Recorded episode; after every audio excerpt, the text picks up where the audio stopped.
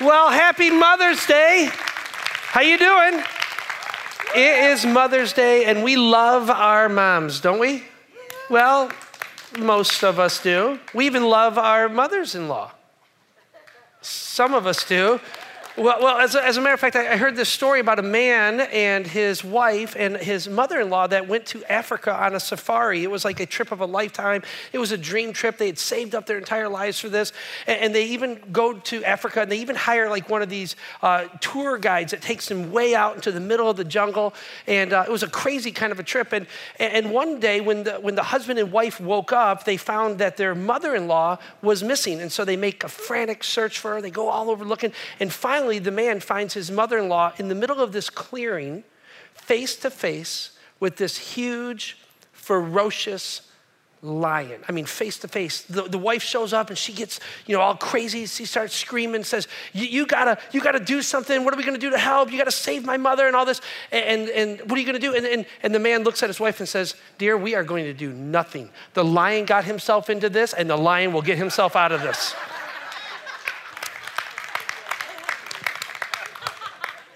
Happy Mother's Day. Uh, we do love our mothers, and yes, I even love my mother-in-law very, very much.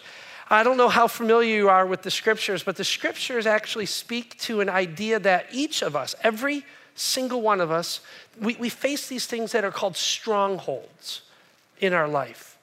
Have you ever thought about this? Uh, do you know what I'm talking about? This idea of a stronghold, these things that have a grip on us, these things that we face somewhere down inside of us, that they're, that they're giants, that they're lions that come up against us. There are these things that grip our souls, that, that keep us from becoming all that God wants us to become and from becoming all who God created us to be, and what God really wants us to experience in this life. Uh, you know what I'm talking about? Ever meet somebody in your life where you just look at that kid and you go, man, that young man has got all the potential in the world. But, have you ever thought this?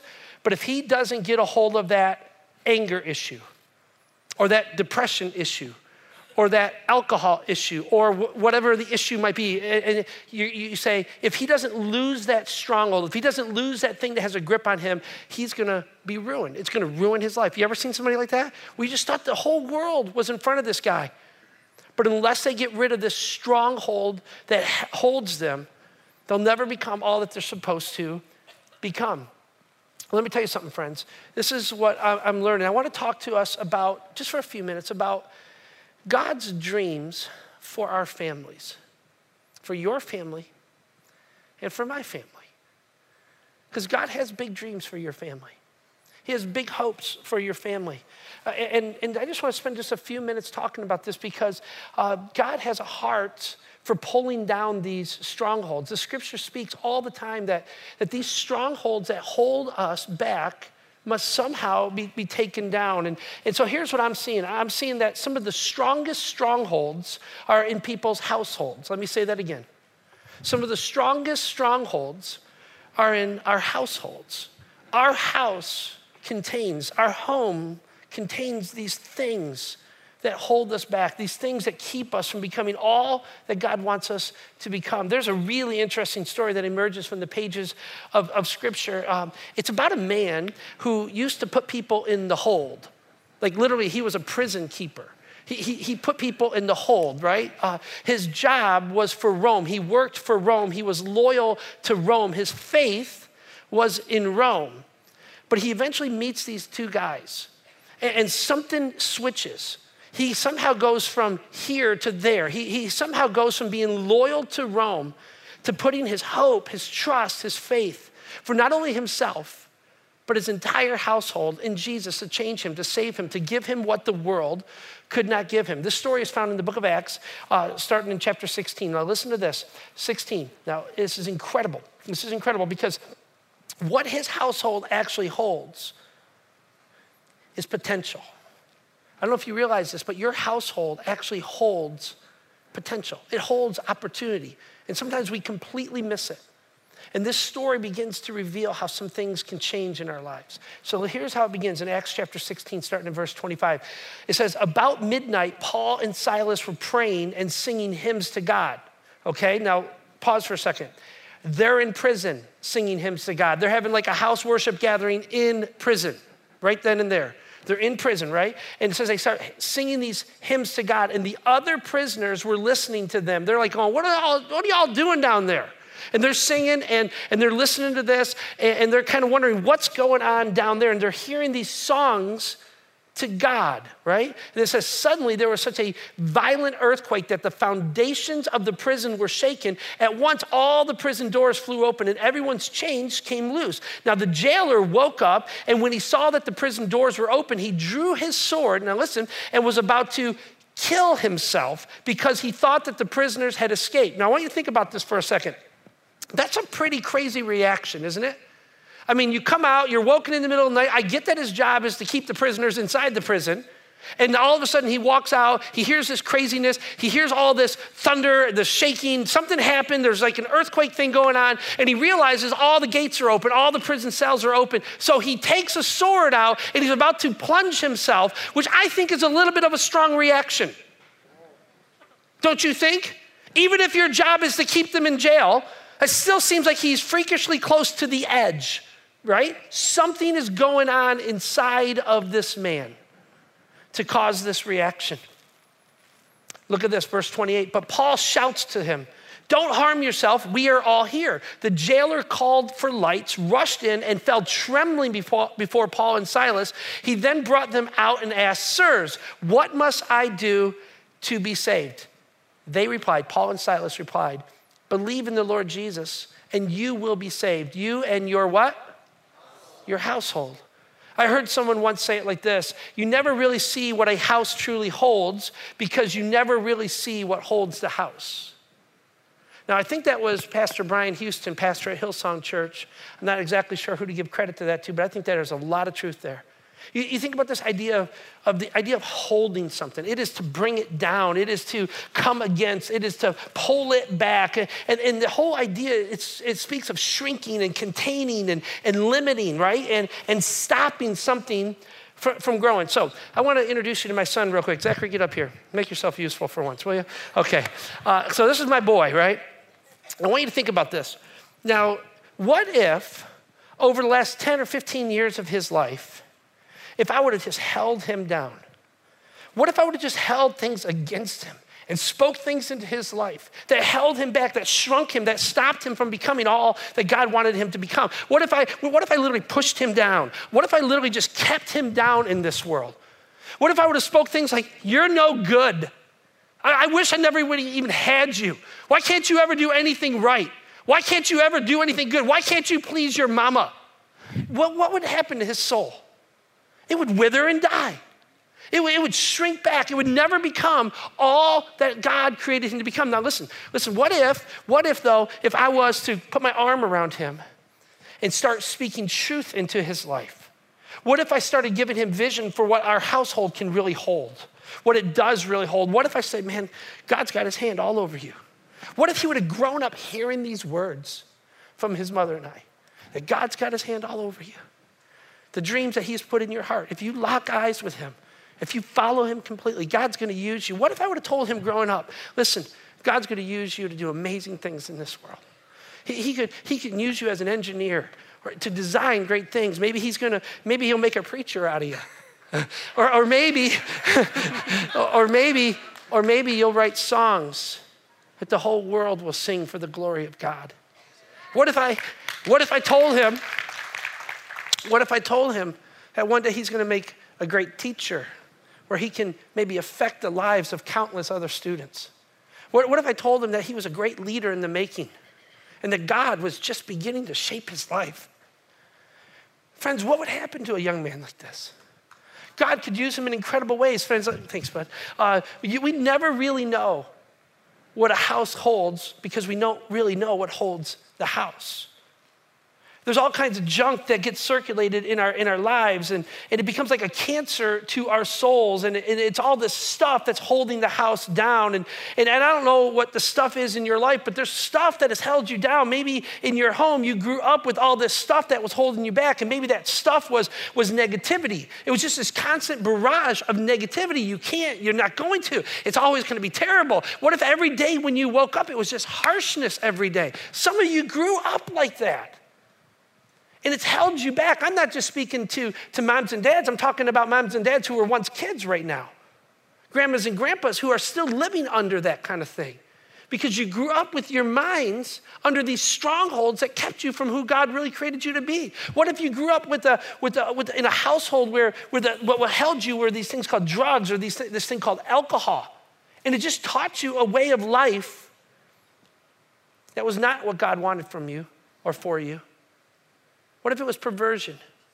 What if it was, what if it was stuff spoken into your life years and years ago that keep holding you back? Let me tell you something, friends. What the house actually holds is held back by what holds onto the house. Y'all hearing me on this?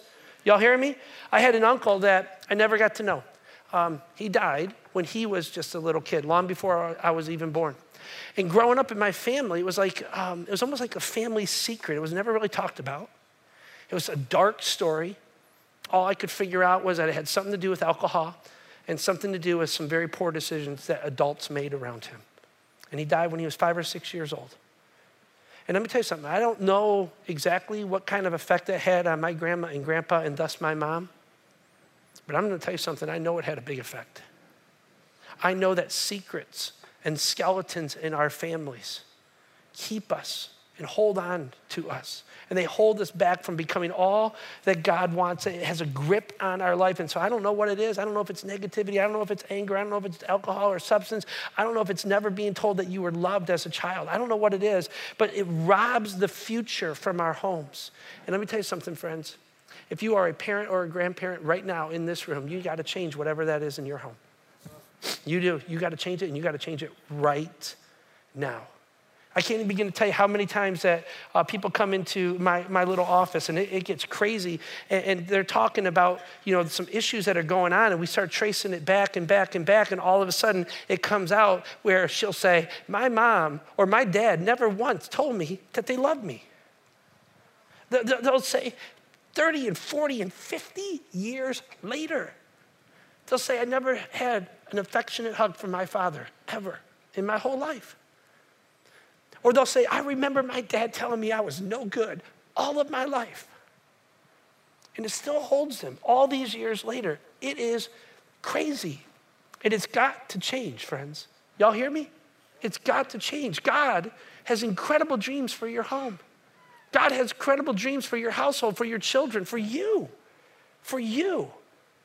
And somehow we've got to figure out how to break these strongholds, because you think about what your house really holds, it holds great potential. Mm. It holds great opportunity, doesn't it?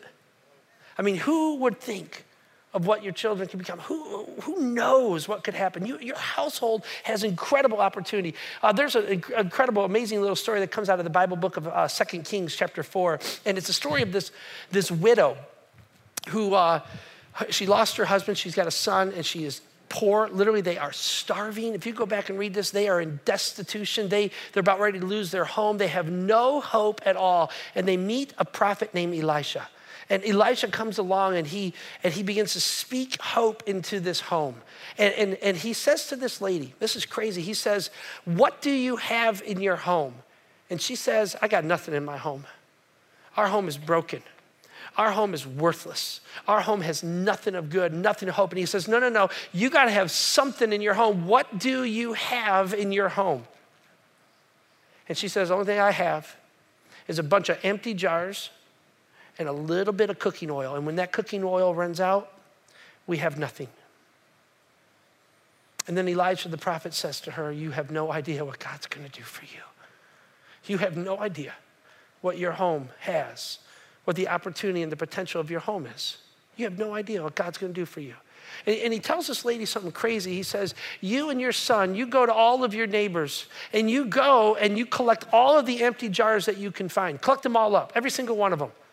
And they go out and they collect a whole bunch of them. He says, that's not enough. You go get more. You go further. You get all the empty jars and buckets you can possibly find. And so they do this.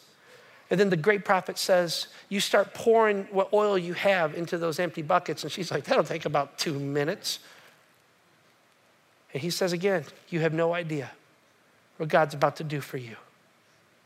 And she begins to pour this oil, and she begins to pour this oil, and the oil doesn't run out. And it is a miracle of God. God keeps filling what she's pouring out. God keeps pouring in while she's pouring out. And God raises hope, and God raises potential. God raises opportunity. And something begins to change in all of that. And let me tell you something, friends. The oil in your home are, is your children. The oil in your home is what God has placed inside of them. And it is up to us to keep filling into them and pouring into them, because God is going to take that and he's going to do more than we could ever imagine or dream with it. Y'all hear me? Y'all hear me? This is what we need to do. That we need to believe that God can break these strongholds, because what our home actually holds is this thing called potential. What our home actually holds is this thing called opportunity for our children. Listen, we cannot settle for low living. Let me tell you something. If I ever get to take like one of these trips around the world, and you get one of these big cruise boats, I am not going to take a trip in the hold of the ship. I'm not even going to stay on like the stateside cabins. I'm going to go up to like, I'm like the upper deck. I'm going to get in the captain's chair if I can, because I want to see what it all is, right? But so many of us just are content with traveling through life in the hold of the deck. And that's, that's ridiculous. We need to start speaking truth and life into our families and start raising our families to, to become all that God wants us to become, right?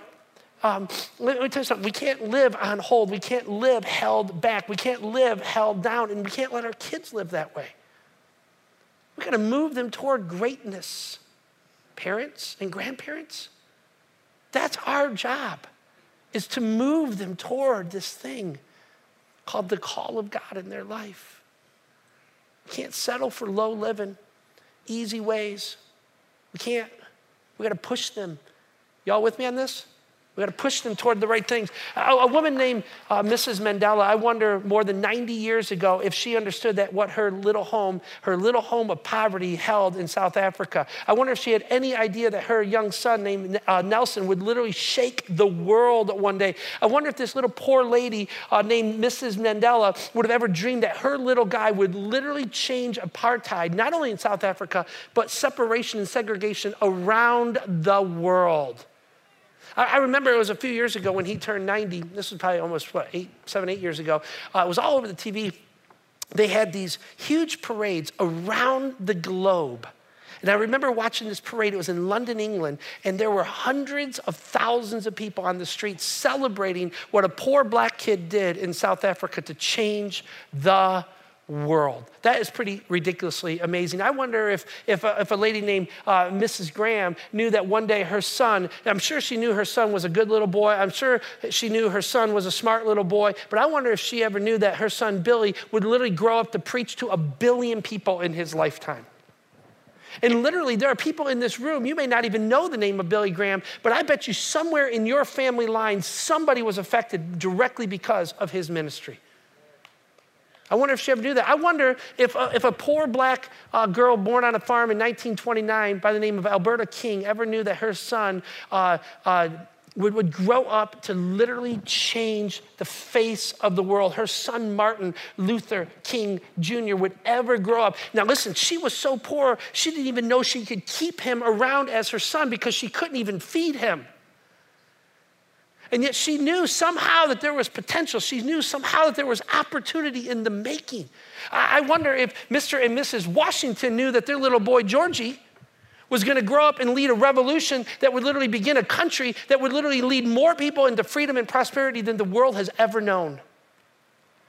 What does your house hold? What does it really hold? What dreams are you bringing into your house? What are you instilling in your children? What are you telling them that they can become? What can they do in this world? How are you leading your children? It is up to you and to me to bring our kids to where God has them and wants them to be, right?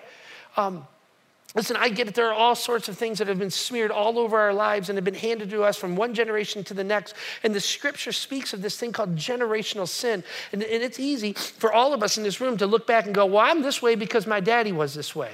And I'm this way because my mama was this way, and my great-granddaddy was this way, and my great-great-granddaddy was this way, and it's just part of who I am.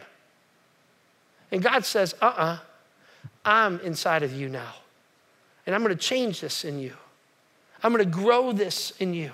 Somehow we cannot live under the strongholds that have held our families for generations. I want to encourage you to bring God's redeeming grace into your home. I want, you, I want to encourage you to bring the changes that God wants you to make into your home purposefully, to think deeply about this, to sit once in a while and to, to ponder what is it that's in our home that's going to lift our kids and what is it that's going to hold them back. And let's work on these things. Should we do this kind of stuff, church? I, I think so. Uh, we started with this whole story of the jailer who, who witnessed firsthand the move of God. A, a couple of crazy Christians were in prison. They were in prison because of being Christian. And, you know, they bust out an acoustic guitar and they start singing, "What a Wonderful Name It Is," right? And, and they start singing, and all of a sudden there's like this earthquake that happens, and the jail is, uh, you know, the jail doors are open up, and, and the prisoners are all walking around. The jailer comes out, and the guy freaks out. He's about ready to kill himself. Paul and Silas cry out, "Don't do it, don't do it. We're still all here. Everybody's fine." But there is a backstory to this that we're not quite told. There has to be something more that goes on in all of this, uh, because this guy apparently was living in a way that he didn't want to live anymore. And he must have been told by Paul and Silas of this man named Jesus. He must have told, been told that there is a different life for him. There's a different dream, that there are certain things that were holding him back. Because listen what happens next. This is amazing. Here's how it read, reads. So he freaks out, and he comes to them, and, and he says, uh, you know, they, they say, "Don't kill yourself." And then it says this. They spoke the word of the Lord to him and to all the others in his house.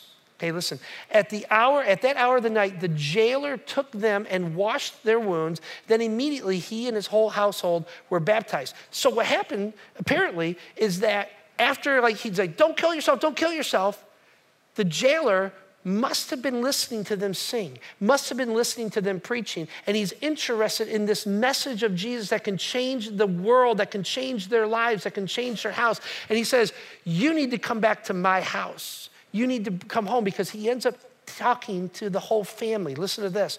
He says, uh, then immediately he and all of his household were baptized. The jailer brought them into his house and set a meal before them. He was filled with joy because they had come to believe in God. He and his whole what? Household. Brand new, filled with joy, a whole new life. He and his whole household.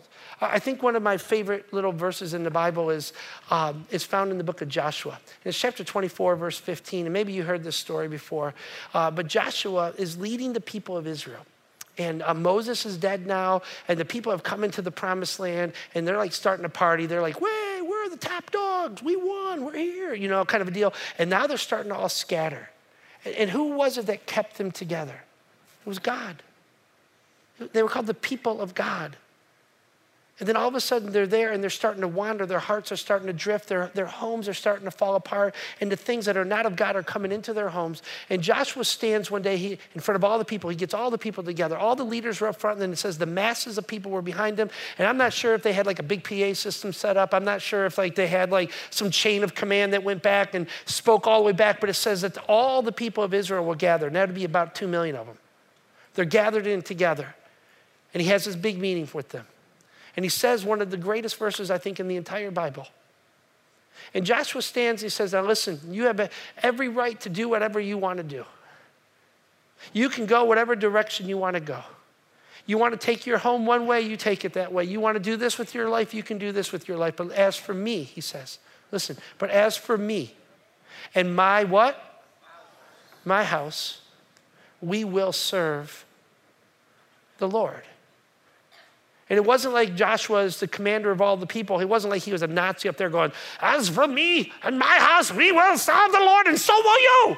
No, it wasn't like that. No, if you read the text, he was saying, "I have seen the goodness of God, and I'm going to bring this into my household. I have seen the glory of God. I've seen the grace of God, and I want to bring this into my household. For me and for my kids, this is where we're heading. This is what we're about." And he invites the people to choose that day who they will serve. He says, "Choose that day who you will serve. But as for me and my house, we will serve the Lord."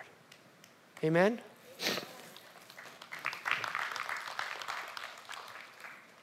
Friends, uh, I think that most people, even in the Christian church, never uncover what their house truly holds.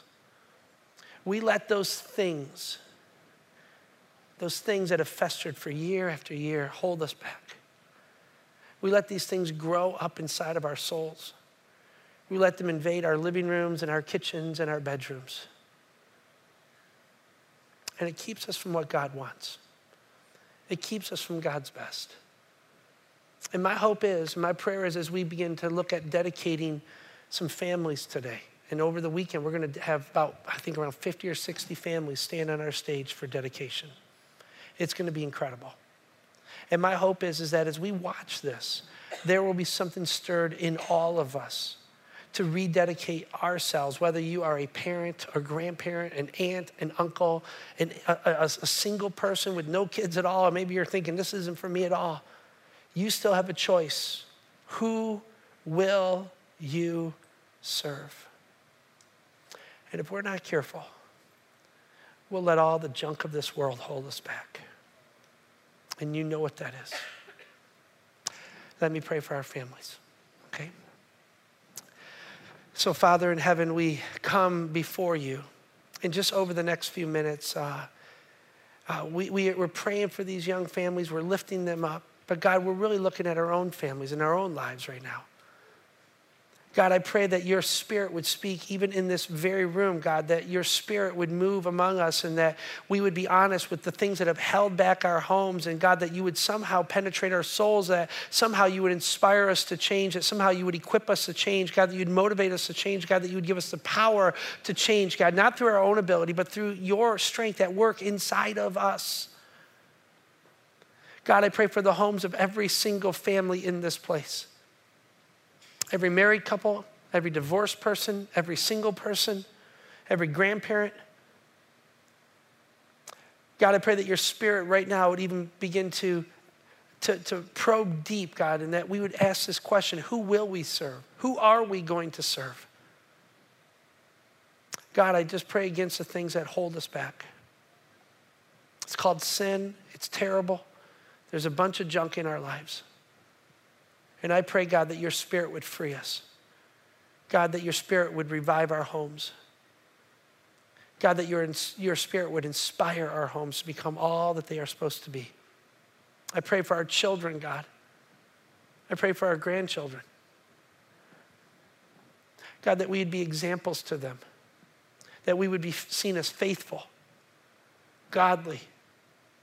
That we would love you so that we could point our children to you, God. I pray that we would speak life into our children, that we would spring hope, speak hope into our children. God, that somehow we would lead them to a right relationship with you. Help us, God. Help our homes. And together we say, amen. Amen. Amen? Amen. Amen. Listen, I, uh, I don't want you to feel like beat down because of that. I want you to feel like you need to look inward. Um, that we need to look at our souls. We need to look at how we're running our lives. And we need to make sure it lines up with what God wants for us. Only you know what's really in your house. You can hide it from a whole bunch of people, but you can't hide it from God, and you can't hide it from you, and you definitely can't hide it from your kids for long. Amen? Amen.